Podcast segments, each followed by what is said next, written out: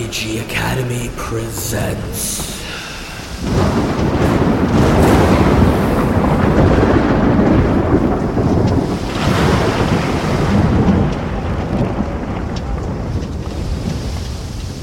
Wrought Iron.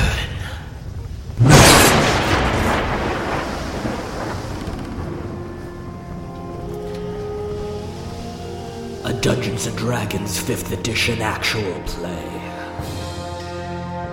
Starring Michael as Arhamie Mot, Scott as Deign Seaborne, and Matthew as Cassander Ziegengeist.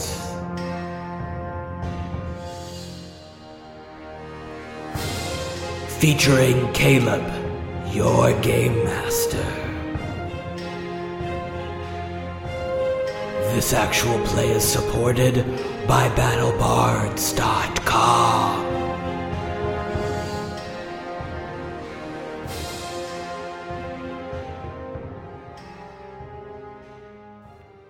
Okay, so the salt offering is pulling into port. You are all thrilled to see civilization around you. Everyone give me a perception check with those handy dandy easy roller dice. Can I use that 20 that I rolled before? No. Good, because I got a one this time. I'm just getting out the. I'm just getting out the goodies. Getting out the kinks. Yep, getting out. I had a 17 plus 2 is 19. Boom, easy roller. Nine minus one, eight. How do you have a. Oh, God. We have this conversation every time. I'm a terrible Bell character. And uh, with the natural one, Cassander has a what total? Oh, uh, that's a that's a hard three. Hard three. Hard, hard three. Ugh, Hard three. It's my, it's my favorite. All right, so Cassander, you are very interested in the remnants of the strange tentacled creature that you all just barely survived fighting with. So, uh, even though the port itself is surrounding you, you are very focused on finding some samples of this creature, trying to preserve it, uh, write some notes down. What you actually find, though, is the, the bits and pieces that are left over are actually withering and seemingly uh, just shrinking down into almost like beef jerky, like like a, a hard substance. So uh, as soon as you realize this is happening, you are running around just trying to sketch things. Uh, you're actually trying to interview members of the crew while they are piloting the ship and trying to get into port. So you're running around interrupting people, asking questions about this monster, and they are uh, snapping at you and, and kind of ignoring you. Humans are rude. Arhamie, you are more taken back by the port you are going into. You grew up on the Reforged Isles. You grew up in a jungle island with a small, smallish city built on it. You're used to seeing other creatures, other races, boats, but the Reforged Isles was pretty small. The port you are pulling into is, in your opinion, massive. Warhammer Bay could hold a dozen ships easily, uh, and that but that was kind of its maximum. Stormbreaker Port has forty ships docked right now, and it's not even half full. You are just blown away by the sheer size and scale of what you are seeing. Uh, so you're, you're focusing kind of on all these ships that you see. You hear voices you've never heard, languages you've never heard, different types of music clashing and, and ringing through the air. Uh, the storm that you guys were sailing through has subsided, but it is still kind of raging in the background. You hear those last remnants of thunder and crashing waves. So there's all this cacophony of noise that Army is just hearing. You can see every race that you know, a dozen more that you've never seen before, and you're just looking at the port. You haven't even taken in the fact that there is a city behind the port as well. So uh, you're taking all this in, but you're just very overwhelmed by what you're seeing. Deign, on the other hand, is looking at Stormbreaker Port with the clarity of someone who wants to get off a boat and is excited to see civilization. Uh, did I forget? Did Deign grow up on the Reforged Isles? Uh, he did, yes. He's he's spent uh, his entire life uh, coddled and supported by that community as as a divinely marked being. He's never had any uh, reason or motivation to leave the space where they revere him and go somewhere where they wouldn't. Until now. All right, so like Arhamie, you have that shock of seeing something this big. However, your common sense and quick mind kicks in and you recover from just the shock of seeing the size of what is in front of you and you start taking in the details. The port itself is massive, easily will hold a hundred ships, if not more. What draws your attention first is that this port cut into a cliff face. So imagine a massive wall of rock in front of you, hundreds of feet high, uh, stretching out to the left and right, and just cut into the cliff face is a jagged line, and it's very wide. It's wide enough to handle a dozen ships sailing abreast. And the cut tapers in as you go, but it tapers in very slowly. So the mouth of the port is incredibly wide, and there are berths every so many feet for all of these ships. So as you are sailing into this port, you see all of these ships docked. Uh, you see that the walls of the cliff face are actually kind of cut away, going deeper into the rock in a, a staggered pattern. So starting low, close to the docks, and then kind of like a reverse step going out deeper into the walls of this mountain. And that is where you see hundreds of shops, restaurants, buildings, houses, apartments, apothecaries. Civilization. Oh. Th- this is you're sailing into a metropolis at this point and it is a throng of people and noise uh, again just like army you see races that you've never seen before you hear language you hear music that you've never heard before this is almost unbelievable to you that so much life exists outside of the reforged isles but here it is right in front of you. The three of you are on the deck. Uh, Army and Deign are kind of standing in awe of what you are seeing. Cassander is running around trying to talk to people and scribble down notes. Captain Grimudgeon comes down from the helm. He claps Cassander on the shoulder, kind of hustles him to the front of the ship, and stands there with all three of you. Well, boys, here we are. Stormbreaker ports. What do you think? It's it's incredible. Oh, is is that a furniture shop right in the port? And, and I think I see a couch. It looks magnificent. The viscous fluid congealed quickly to the surface. Oh, look, city of the wood. It's Professor, would you get your face out of those boring old books? So Army actually would have sidled up next to Deign, and my hand would have found yours, and I'm kind of just somewhat shyly holding your hand as I just mouth agape look at this magnificent view, something I've probably never even imagined before. Army, so many people ha- that, who haven't heard of Kovar and Invar, or or have not converted. Just imagine. Are you going to help me? You know the scripture so much better than I. Oh yes, and and yet doesn't it say, for for it is it is he who knoweth the scripture best, who shall hold his tongue and bide his time and buy his couch. I'm not familiar with that pa- passage. I'm, I'm I'm pretty sure that's in in burnt copper 112. If that's somewhere, yeah yeah. I'm it's somewhere in the back. Anyway, I need to. I need to study more. oh yeah, yeah, yeah. It'll, it'll be great. It'll be great. I'll I'll get a couch and, and you can study. It'll, it'll be fantastic. So so Captain, do we just jump off here? Is is that cool?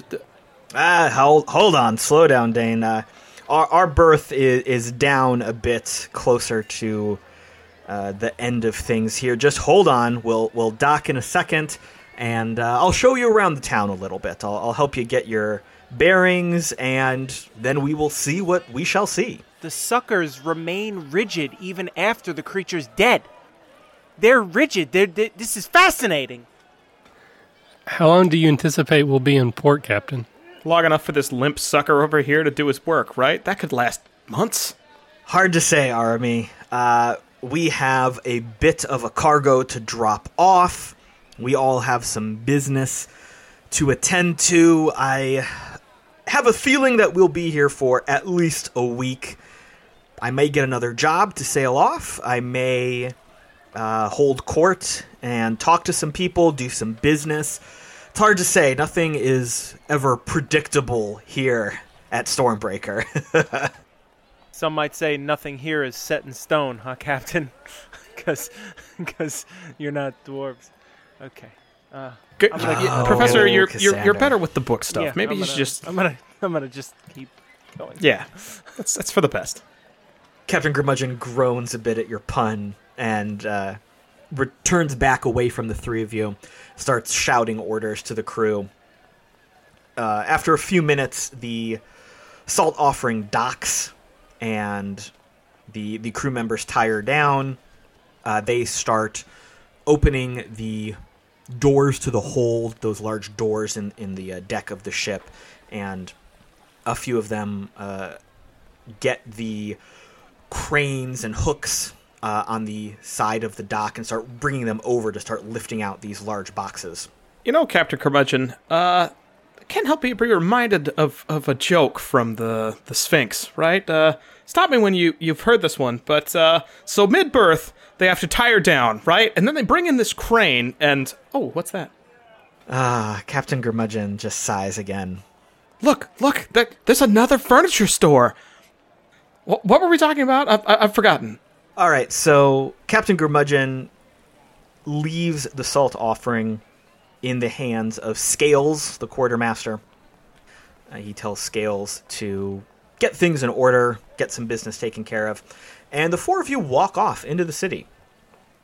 There is a crowd of people that you are walking through. They completely ignore you. Deign, for the very first time, you notice that no one cares what you look like. So so Deign is, is very personally torn at this moment. Uh, first of all, he's he's shocked. He's never experienced this before. Honestly, he thought it was his personal magnetism, or this is how everyone lived. Right? It was it was as natural as breathing to be uh, sort of gawked at or revered or had people get out of your way, and to be lost in a crowd is uh, on one hand extremely appalling for the uh, extreme attention magnet that he is, but on the other hand, uh, there are juicy, rich pockets here, and they're completely ignoring me. So, uh, if if while Deign's mulling his his newfound anonymity, his hand may stray into the loose coin purse of of uh, any particular passerby who he thinks is is a really good mark. I like to think that uh, Army, still having your other hand, constantly will like point at things and sort of pull you so that every time you're about to grab something, I jerk you away just unknowingly. Kind of accidentally clumber me into the mark or out of the reach. Like, no, oh, oh, sorry, pardon us, son of, can, really, army, Look at that. And these. And they have one of those. army. What even is that? We had two of those back home. That's not that impressive. Come on. Ooh. but two. They have like three. And they're bigger. Yes, yes, they're extremely girthy and in multitudes. Uh, boy, I've I've never seen so many rain barrels in one cave. This is really incredible. But honestly, Look at how these boxes are built. They have double horseshoe nails. We don't have boxes like that on our island. We should definitely bring those back. They would be much more secure. yeah, and I'm sure uh, shipping goods on them would be. Come on, Army, didn't you leave your your good shipping job? Uh, say, uh, Army, what's that over there? Kind of dip my hand into this guy's pocket, almost. They have paperwork in triplicate? Son of, why That is so much better than what we do. Don't push that in my face. Come on. Oh, Professor, Professor, can you yeah. babysit? Uh, yes, yes, I can. Just let me finish this last entry. Ah, you'll never be done. the Okay, fluids have a fine. viscousness. It's fine. Y- you know what? It's it's fine. It's I'm, you know, it's it's fine. I'll just sneak out after dark. Well, well anyway. so, uh, Captain Curmudgeon, you you mentioned a tour. Captain Gurmudgeon has just been chuckling to himself. Uh, he, at first, was walking ahead of you, just leading you through the crowd, and then when he saw all your shenanigans, he actually dropped back a little bit just to let you take your time and observe what was happening. He's very visibly amused by uh, what the three of you are going through and experiencing here. Yes, yes. Uh, we'll we'll go around here. I, I definitely want to stop at uh, my my own personal home port here, so to speak. Follow me. Follow Your me. Your wife is here. No, no, no. She's uh, she's off on a different ship. She we, we we don't usually meet up here. Oh, okay. So he cuts through the crowd, and again, there are just hundreds of people streaming back and forth working. Every ship you walk past has several dozen crew members loading or unloading, fixing things. You, of course, see different people you are familiar with. You see elves and dwarves working alongside humans and gnomes, but you also see creatures you've never seen before. Uh, you see winged beasts actually flying from side to side of this massive port, some landing on the tops of ships, some carrying packages or messages. You see people uh, pulling handicabs, if we want to think in a real world term here, uh, shouting at people to get out of their way and running over smaller people that don't get out of their way. Uh, you see I, I like how people travel here. you see creatures that remind you of cats and dogs. Uh, you see creatures that are completely foreign to you, almost looking like they are made of rock or sand. It- everywhere you look is something new. It's nothing you've ever Look. seen before. That little orange and brown one's chasing that cat. Is that thing like made of sandstone or something? Is, is it gonna eat the cat? I'm- Is, is this like the natural professor? Yeah, What, what's what's that little furry thing? What, what's he's from Melmac. oh I, I haven't been to that port. Is Yeah, it's a it's a far off island. No one goes there. They eat cats. It's weird. And as you guys are walking, Captain Curmudgeon takes a sharp left away from the port, and you are walking between these buildings that are built into the rock wall, and, and they're very closely stacked. Uh, imagine any post apocalyptic, not post apocalyptic, more cyberpunk themed movie where the buildings are just stacked on top of each other very tightly in that type of urban development that is way overpopulated. Imagine that type of visual. That's what you guys are seeing here. army? I'm kind of uncomfortable. I've never been below average in height before. How how do you deal with this? This is a very urban city, so there are still, even in the alleys, people jostling back and forth. There is garbage and waste everywhere. There are small food vendors and people selling things everywhere that you can see. There's street urchins running around. Deign, one thing you've noticed consistently as you've been walking here you don't really see anyone that appears to be an authority. You don't see guards. You don't see what you would consider a law enforcement officer. This is the best place I've ever been. I just. No one told me that there was a chimeerless place with couches and rubes. I. Captain Curmudgeon, uh, I, I know it's early to say that I've fallen in love and that I found my true purpose in life and that I'm not going with you again, but I've fallen in love and I've found my true purpose in life and I'm not going with you again. Let, let's just lay that out there. Captain Grimudgeon claps you on the shoulders, Deign. Deign, there is much more to this world than what we are looking at. And if this place is appealing to you, I can show you something even bigger and better. B- bigger and better? That that couch has three sections. What do they even call that? And one of them reclines. Oh, wh- what? Wha- uh, So after a few more minutes of walking and cutting through back alleys, and, and what you can tell is, is definitely a well-traveled path for the captain, he stops in front of a building that is unmistakably a tavern.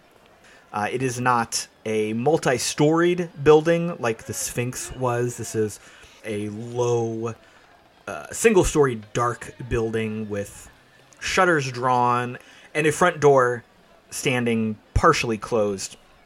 People are walking back and forth in front of it. One or two people walk in, a couple people walk out. Uh, But this is one tavern among many. One storefront amidst an entire wall of, of other stores to go into. So, very much in opposition to the Reforged Isles. It's not the place to go. In real world terms, this is kind of a, a corner dive bar. People that people just want to go to. They've made it their favorite place. As you guys walk toward it, you see a sign on the wall. It's faded a little bit, but it's labeled the Blinking Medusa. And Gurmudgeon pushes open the door, walks in, and takes a seat at a corner table. Army's going to hold back just a minute. This doesn't seem like a very inviting place, and obviously the, the entire alienness, m- m- you know, Alf not included, of this place has kind of got her a little bit off point. But then she will sheepishly follow uh, once Deign and Cassander go in. So uh, we, we we get in and we settle down a little bit uh, before Deign notices uh, the back room with with live dancers, and he's like, "Is that the Winking Medusa's room? Th- I want to go in there." If you want to, Deign, uh, just be ready for it. I don't know if you are. It's gonna get you rock hard, right? I have no response to that. First bad thing I've noticed, the I mean this, this this place is full of huge people, but why are the ales so tiny? They don't come in gallons. What is this pint shit? Who, Captain Curmudgeon? Who lives like this? Captain Gurmudgeon has a glass and he's drinking. Uh, this is how civilized people enjoy ale, Deign. Is it just so you can feel like you drank that money more? What? Well, you see, as you experience more of the world, you will find out that there are many, many different types of ale, and they are brewed in many different ways with many different ingredients. So, by drinking smaller glasses, you could enjoy different types. That, that's the other thing. I don't taste the iron filings in this. Again, uh, off of the small island that you grew up on, we do things a little bit differently. You're right. I'm, I'm sending it back. Right? That's that's that's the rule of thumb. If if, if it's not red and gritty, you uh, missed something there, Mitty. Deign, tr- just drink the glass, and if you don't like it when it's drained, then I'll buy you your next round. Okay? There's only two sips in here. You can't call this a round. What? Um. All right, Deign. I'm gonna I'm gonna lay down the the the, the law for you, and I know I know this is gonna sound a little bit a little bit preachy, but I'm just trying to tell you, a lot of other races cannot imbibe alcohol at the quantity that dwarves do because your fortitude allows for more consumption of alcohol ergo you're used to drinking a lot more than these folks So what you're saying is, I can pretend to be drunk and hustle people. yes wait Oh, Shit. That's hey. All right, all right, all right, all right. Army, hold my little shot glass of beer and watch this. Are there any other dwarves around, blue or otherwise? Absolutely. There are a handful of dwarves at the bar. God, dwarves I've never seen before. That's that's new. There are uh, mostly humans in this bar. They are grouped together over to the side, talking, drinking, eating. Uh, there are a handful of dwarves at the bar. Uh, the rest of the bar seems to be pretty busy comparatively to what you guys are used to. So there's a lot of people uh, moving in and out. As you guys are sitting there, one of the bar wenches comes over. She is a slightly older woman, but very jovial, looking pretty happy. She's carrying a tray full of pint glasses and plates of food. She drops them off on the table in front of all of you guys and uh, gives Captain Gurmudgeon a wink before she walks away. As you are sitting there, you're just kind of taking in the new town, the new area. Uh, the the food is very similar that you're, you're used to. There's nothing crazy or strange there, but uh, you're in a new environment, so you're just experiencing new things and sitting down and, and trying to get used to it all. Uh, Gurmudgeon tucks into his meal heartily. He's very hungry.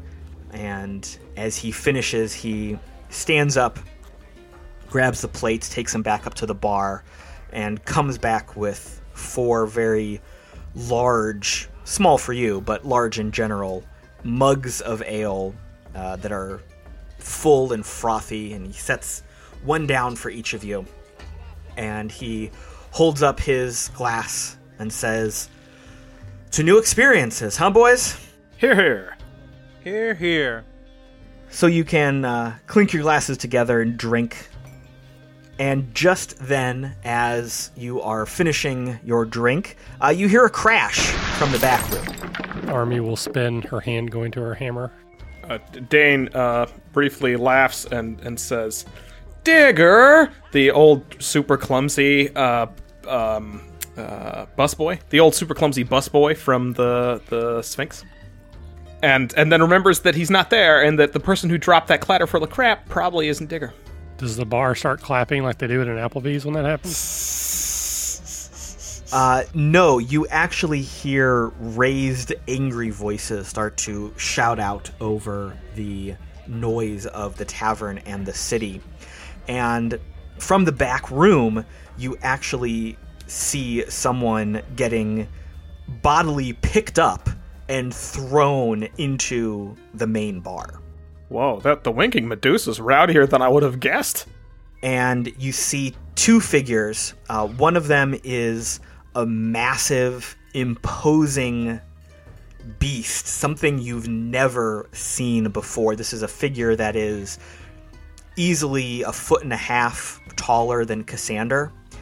Massive, wide shoulders, uh, bare chest that is a kind of brownish dark brown tan, but with some tinges of green flesh color. He's wearing uh, leather pants and large boots. Dangling from his belt are various pouches uh, made of animal hide. You see his belt is lined with teeth and skulls of small animals that you're not familiar with. His bare chest is either tattooed or possibly branded with strange swirling shapes in a tribally pattern. Uh, he has long, dark hair uh, in dreadlocks tied back. His eyes are large but sharp and angry. And he's got a, a large, uh, wide set jaw with tusks protruding up. And his massive forearms are, again, either etched or tattooed with these shapes and swirls. But you also see scars that are very clearly the scars of battle. So so bare chest, huge pouch, and uh, dreadlocks. Is is his name just douche bro? Because I feel like that's what we're gonna call him. And this figure is uh, the one who threw the other one through the door. The figure on the ground is clearly a human, but uh, a very scrappy individual. He is small and lithe. Uh, he's wearing what looks like very nice clothes uh, silk and polished leather. Uh, he's got a kind of a ruffle and a flare at his chest around his neck. He has a, a cloak that was thrown back and fell off. And he is sputtering and coughing as he gets up from the ground. The large figure is walking through the door. If you ever touch her again, and he's just growling this obscenity in a language that you cannot understand. And the figure who is on the ground, hey now, hey now, uh, this was purely a misunderstanding. This was absolutely. Uh, I, I did not know that she was your property, sir. I apologize. I was simply trying to socialize, and uh, but by all means, I, I I I do apologize for what happened.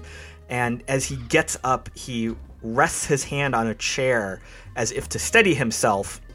But in a moment, he uh, you see his hand blur. He picks up the chair and breaks it over the large figure's head. Well, that was unexpected. And with that, the there is a roar from this large beast of a man, and he charges forward, starting to uh, draw back his fist to land a blow on this small individual. And as he is running forward, the the figure that was on the ground, you see him nimbly, at the very last second, step to the side and get this large brute of a figure to crash into the dwarves that were at the bar. Oh shit! It's on now. He bowls them all over, knocking them off of their stools, knocking their food and drinks to the floor. Oh, They get their little shot glasses of beer fell over. they get up, you hear them you hear them speaking in dwarven and swearing mightily at this man. Uh, you hear one of them say a word you have not heard before, but it sounds like orc. And with that, and cursing his name and existence on this planet, they launch forward into a fight. And as they start tussling with this figure, they actually push them into the group of humans that were sitting at the table near you guys. As soon as fellow dwarves are in combat with non-dwarves, I assume we're at least uh, Deign is right in there. It doesn't matter what's going on. If, if if there's some dwarves punching non-dwarves, he wants to be on the punching side. Well, there is a full brawl erupting at this point. Everyone is getting up from their tables, throwing things, knocking tables over. Captain Gurmudgeon is laughing in a an extremely thrill of the moment joy as he wades into the fight. And let's roll initiative. Arhamie will hand up. Uh, check, please. Uh, a a mug of ale smashes into your raised hand that was thrown from across the room. And a to-go box. A plate of food smashes in front of you. This this will do fine. You're not getting a tip. Someone breaks a chair. They don't tip in human society. No one told you that? Everyone makes a living wage on this island. Oh, very progressive. Tipping is unnecessary. yeah, exactly. Uh, I'm at a 16. Arhamie is at a 19. Deign is at a. Once I figure out what the hell my initiative bonus is supposed to do, I think I get half proficiency in that, which is something weird. So I'm pretty sure it's plus six or seven. Anyway, uh, he got uh, 17. Before we commence with um, with the the order, um, w- would it be easy for me to discern through the maelstrom that is bodies if one one person was to be maybe calm down? Uh, would that stop the brawl? You think, or is this has this gone too far and now it's just subdual damage all around? Well, you know what? Why don't we wait till your turn in initiative and we can have a uh, a perception check if you want. All right, so uh, the the brawl is in full force around you. There's just a cacophony of chaos and noise here. You see Captain Gurmudgeon uh, standing on a table, actually uh, with a plate of food in one hand, uh, uh, eating in the other, and just kicking people in the heads. And he's just laughing the entire time. Arhamie, your turn. Um, so Arhamie is going to stand up. She's going to move over and take like a defensive posture over Deign and sort of protecting him from what's about to happen. Alrighty, well, Deign, it is your turn next. So, what would you like to do? Uh, Deign, um, with this big grin on his face, like he could not imagine a place that he would rather be. Um, he he, he ducks uh, an, an overpassing uh, glass that the, the shadows on the ground next to him. Deign, uh, having ducked this this this glass, he, he sees kind of an opportunity through Arhamie's uh, stout legs. And uh, so, so, so he uh, belly crawls through them, uh, taking only the briefest moment to glance up and remember that she's wearing trousers, not a skirt. And then uh, he, he belly crawls underneath a couple of other tables, and then uh, toward where the other dwarves they're they're, they're kind of uh, in, in a little melee near the bar. They're they've they've beaten that that poor guy who touched that dude's girlfriend senseless, right? And they're probably looking for other people to fight. And so Deign pops up um, behind one of the per- people that, that another human, right, who, who looks like he's got the drop on one of these dwarves, is punching down, right. And uh, Deign, being a dwarf, does not like people when they punch down. You got to punch up, right? And so he does. He punches up uh, straight into this guy's kidney. 14 to hit. It's it's kind of up and diagonal, right? The guy was like bending halfway. He's, he's like turned, uh, you know, to 20 degrees. He's got like a wide swing going. Oh, you absolutely connect. All right. Uh, wow, that's uh, 21. No, 24 points of damage uh, straight to his uh, kidney. I think uh, he's whatever color. Uh, you know, not being an expert on human physiology, I don't know what color their urine was, but I know it ain't gonna be that color tonight. You connect with this guy. You feel the crunch under your fist of bones and flesh. You see the air just explode out of his lungs as he doubles over in pain and drops to the ground. This, of course, draws the attention of his companions, who all turn on you. I'm, I'm like mid head shake with the dwarf I saved before uh, one of them turns on me. And uh, now the three humans that were fighting alongside their friend are now all looking at you with murder in their eyes. Cassander, it is your turn. Uh, yes. Cassander would like to, before commencing whatever action, maybe do something to see if there was something or someone or ones that could be perhaps suggested into making this fight less a fight. All right, well, why don't you give me a perception check? I'm gonna easy roll a perception check. Woo! That is a 15. All right, so as you are observing this bar, you see that pretty much everyone is fighting with everyone else. There does not appear to be an epicenter of the fight.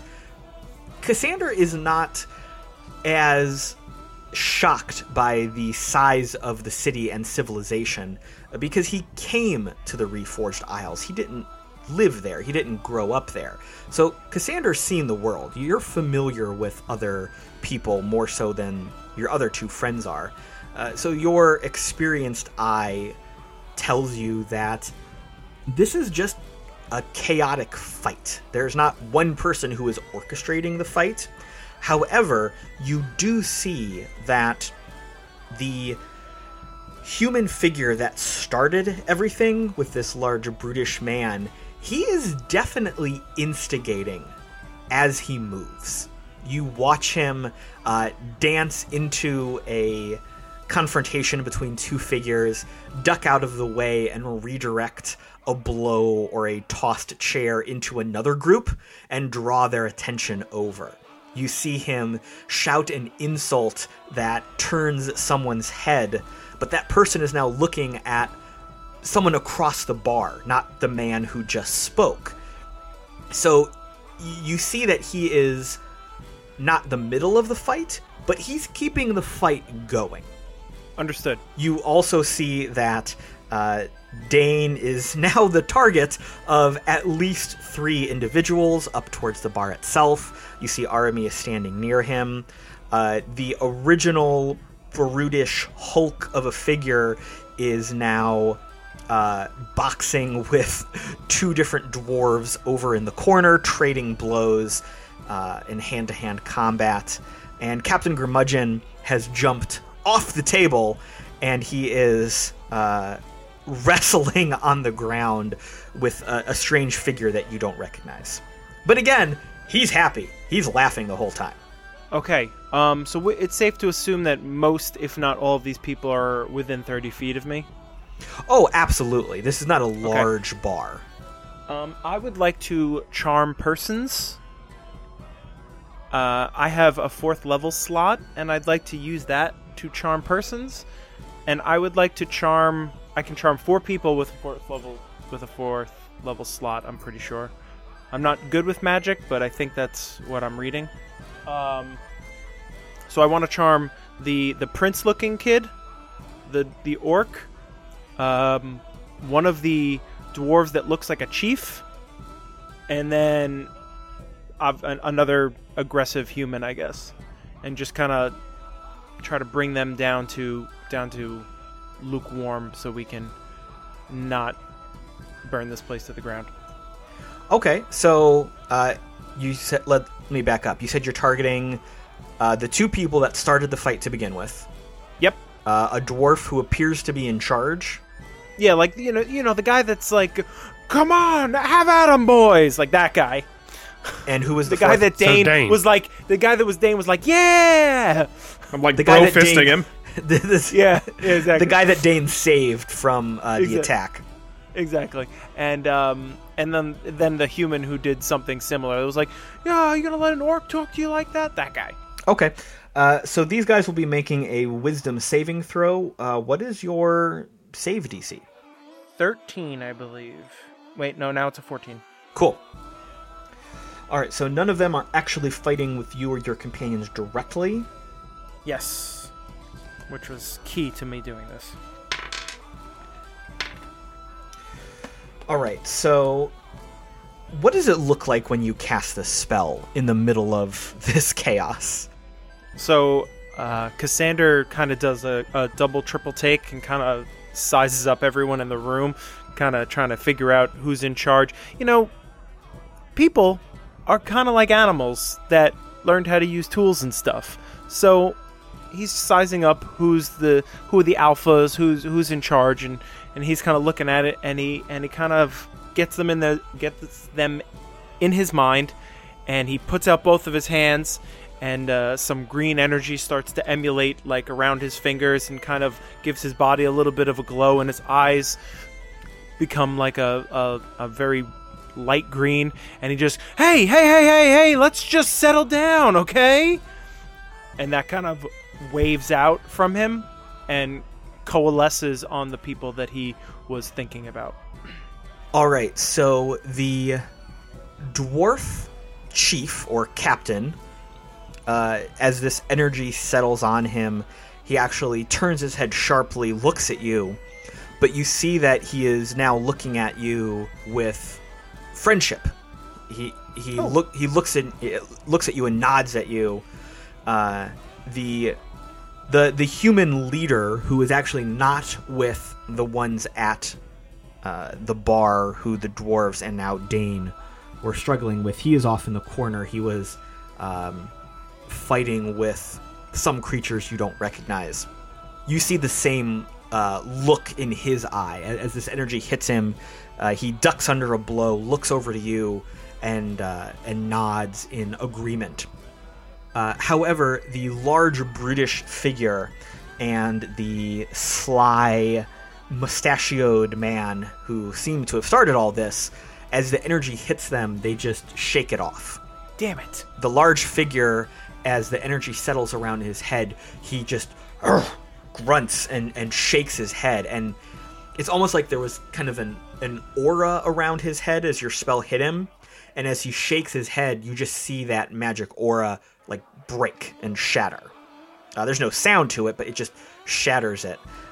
The the sly mustachioed figure, as the magic hits him, you actually see him grin and wave his hand, and the magic just dissipates. However, he does look over at you and hits you with a very inquisitive look as you are standing up and doing this. Oh damn! I was hoping for a wink, but all right. Uh, the the battle continues around you. It is in a typical bar fight. This this is less about uh, accomplishing a goal and more about just the thrill of the moment. And oh, this guy punched me. I better punch him back. Uh, so you see uh, the dwarves that are around Deign. They are they, they've kind of formed up ranks around him. Since he sprung out of nowhere to their aid they, they kind of stand with him in a half circle around the bar and they are beating people back. The humans that were fighting them are still fighting them, but the human leader that Cassander targeted is now shouting at them over the bar. He is trying to climb up on a table and shout at them to stop fighting. Although, as he climbs up on the table, uh, someone grabs his leg and yanks him back down. He actually falls flat on his face on the table surface. Uh, the large, brutish figure that Cassander targeted with the spell is now still fighting with the dwarves, but he's also eyeing Cassander directly. And Captain Grimudgeon has now fought his way to behind the bar, and he is drinking a mug of ale. Uh, he has his other hand on the forehead of a small, smaller figure, holding him back as the figure just swings his arms wildly, trying to hit him and failing. uh, we will return to Arhamie. All right, so Arhamie is continuing to do sort of like a perimeter sweep with her hammer, not realizing yet that Deign is no longer behind her. So she's just kind of like taking these shuffling steps side to side. And if anybody comes close enough, I'll sort of, you know, push them back. And then I I notice uh, there's a glint of blue uh, off to the to like in my peripheral vision, and I see Deign is not behind me, and he's in a in this big sort of brawl. And I, re- I know there's no way for me to get there in time before the next swing. So Arhamie's gonna like almost like reach out her hand like, like she's trying to stretch, you know, to get to get over to him. And when I do that, there is a sort of a, a ghostly image of myself that just basically flies almost like a spirit across the room and takes up position next to Deign that looks just like me holding my hammer and will swing that hammer at anybody who tries to hit Deign.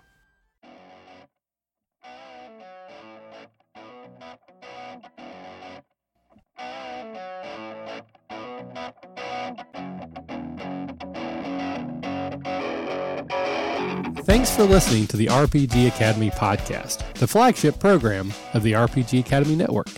If you enjoy what we do here, then please check out therpgacademy.com and visit our site partners for additional entertainment and gaming advice. We do this out of love for the hobby and for you, our fans. The podcast and site content will always be free for you to enjoy and utilize. But we do have expenses related to the show. If you'd like to help out in any way, please visit patreon.com slash the Academy and check out the rewards we are providing for your monthly pledges. We use all funds that come in to improve the show and give you better content and quality. And if you don't have the coin to spend, don't worry. You can still help us out in many ways. You can subscribe to our show on iTunes and or Stitcher Radio. You can leave us a five-star review. Also, if you clear your cookies and you visit Amazon or the Drive-Thru RPG site through our portal, we get a small percentage of what you pay, and it doesn't cost you anything extra. Just like any RPG, our site works best with open lines of communication. We love talking with our listeners about everything. Please contact us with any questions, concerns, and comments that you have. We also love to hear feedback and experiences from your own games. You can email us via podcast at therpgacademy.com and reach us on social media, such as Facebook and Google Plus at the RPG Academy. But Twitter is usually the fastest way to reach us. You can find my favorite co-host, the Caleb G, at the Caleb G. And you can find my favorite co-host Michael at the RPG Academy. Thanks for listening, and as always, if you're having fun, you're doing it right.